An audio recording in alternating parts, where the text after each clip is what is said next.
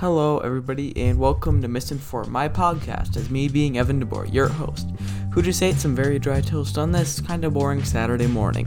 Here today, the topic is MSG, a harmless chemical that's in thousands of foods that we eat. Got such a distasteful image.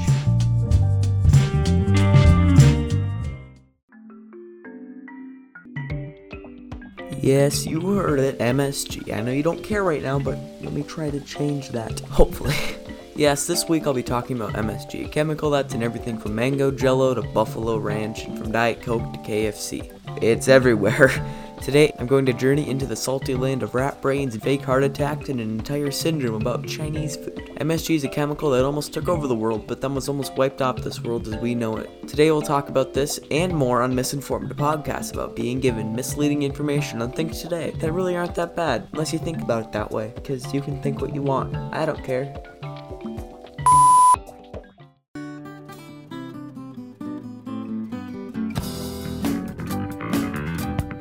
Part 1 History. Okay, back to MSG, which stands for monosodium glutamate, but don't worry, I won't call it.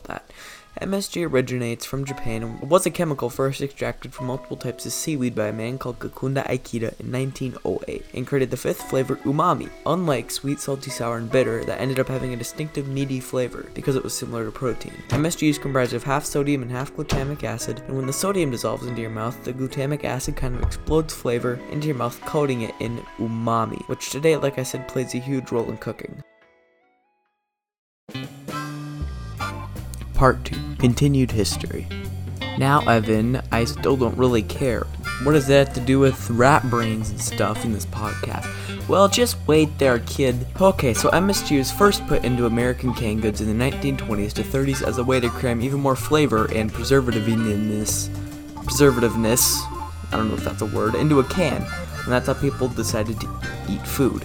By the 1960s to 1970s, it became highly mainstream and was in almost all savory and salty goods, like ready meals, chips, salty snacks, spices, meats, gravies, and dressings, soups, fast food, crackers, sodas, and even energy drinks. Really everywhere. Now, since MSG is from Asia originally, that's where it was first used and most used still today. That's important for later when I talk about Chinese restaurant syndrome. For an example, in my kitchen, which is always pretty empty, in our three major cabinets and drawers and fridge, we had about 32 items with 24 containing MSG or related chemicals in them. That means that my house is a rough estimate of 75% or 3 quarters MSG to total food ratio, which I don't know how that compares to other houses, but I think that's quite a lot and kind of says how mainstream MSG has become.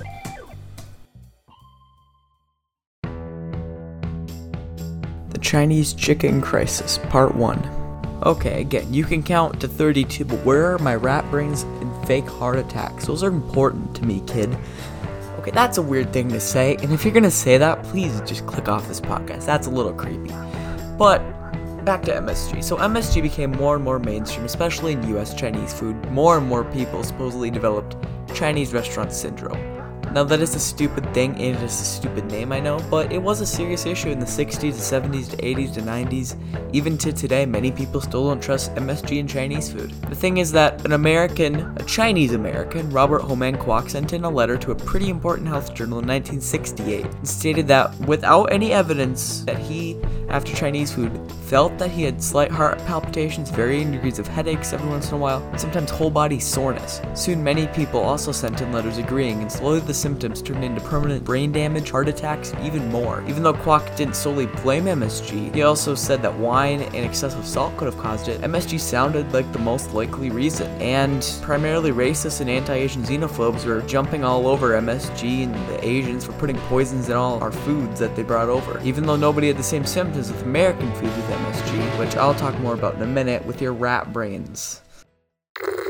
We pause this broadcast to bring you a quick, informative message about MSG. Okay, I'm not supporting you to consume large amounts of it or ingest it into your body anyway, like how these rats have to experience it for the experiments or anything, okay? I'm not sponsored, so uh yeah, it's not an ad. And this next segment is an absolutely true interview with an average American in the 1960s talking about MSG. Trust me. So, Isaac Hansen, do you like food? Yes. Do you like Chinese food? Yes. Why? I don't know. It tastes good. Okay, that's a good reason. Would you like Chinese food if it caused irreversible brain damage and nerve damage? Um, no. Uh, on a different note, are you addicted to Chinese food? No, that's a dumb question. What if I told you that Chinese food is linked with a chemical called MSG that causes brain, nerve, and heart damage, and the Asians are using it to kill us all on the inside and overtake our society? Well, I guess I'll never eat any Chinese food again. Because the Asians hate us and want us to have whole body pain even though you have no evidence.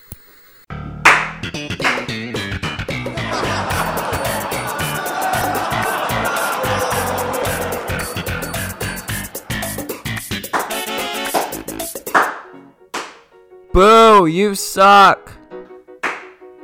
Okay, I'm really sorry about that, but time for rat brains. So in 1969, scientists famously injected a whole syringe of pure MSG into a rat under its skin instead of through its mouth, unlike most humans I assume should eat it. And the results of scary Asian chemical that we have no proof kills us, but we might think, because so this really isn't a fair test, versus harmless rat that doesn't have any life ahead of it because we hate rats in the science world. Okay, the rat kind of had its small brain explode massively and form lesions. That means that MSG can kill us and cause permanent brain damage. So we should be worried about it for the next few decades and continue these rumors and really kill MSG, a harmless chemical inside. Yeah, this is very close to what billions of people thought. And even though all rumors have been debunked, it's true that more people care about the accusation than the result, and that's very true for MSG.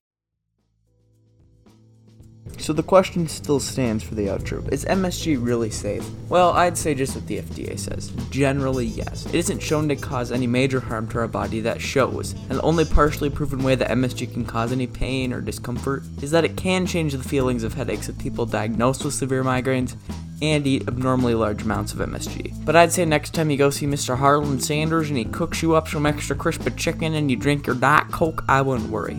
Besides that, you would drink Diet Coke, which don't even get me started on that. Well, I hope you enjoyed this week, and next week the topic is Phil Collins. So, yeah, for people who knew me last year with my in my slight obsession with Phil Collins, yeah, but seriously, you won't have to testify to hear both sides of the story. And like always, no jacket required. If you want to listen to this again, I'm not stopping you from going back. And like always, hello, I must be going. Again, sorry if you understand that. See ya. Congratulations, you made it all the way through. Here some bloopers as your reward. I'm dying inside. Hey, Vsauce, Michael here. What is normal? Are you? Do, do, do, Oh, do, do, do, do, think do. twice. She calls out to Just the man on the street. and me in paradise. Sir, can you oh. help Oh. me? Think twice. I'm It's just another day for you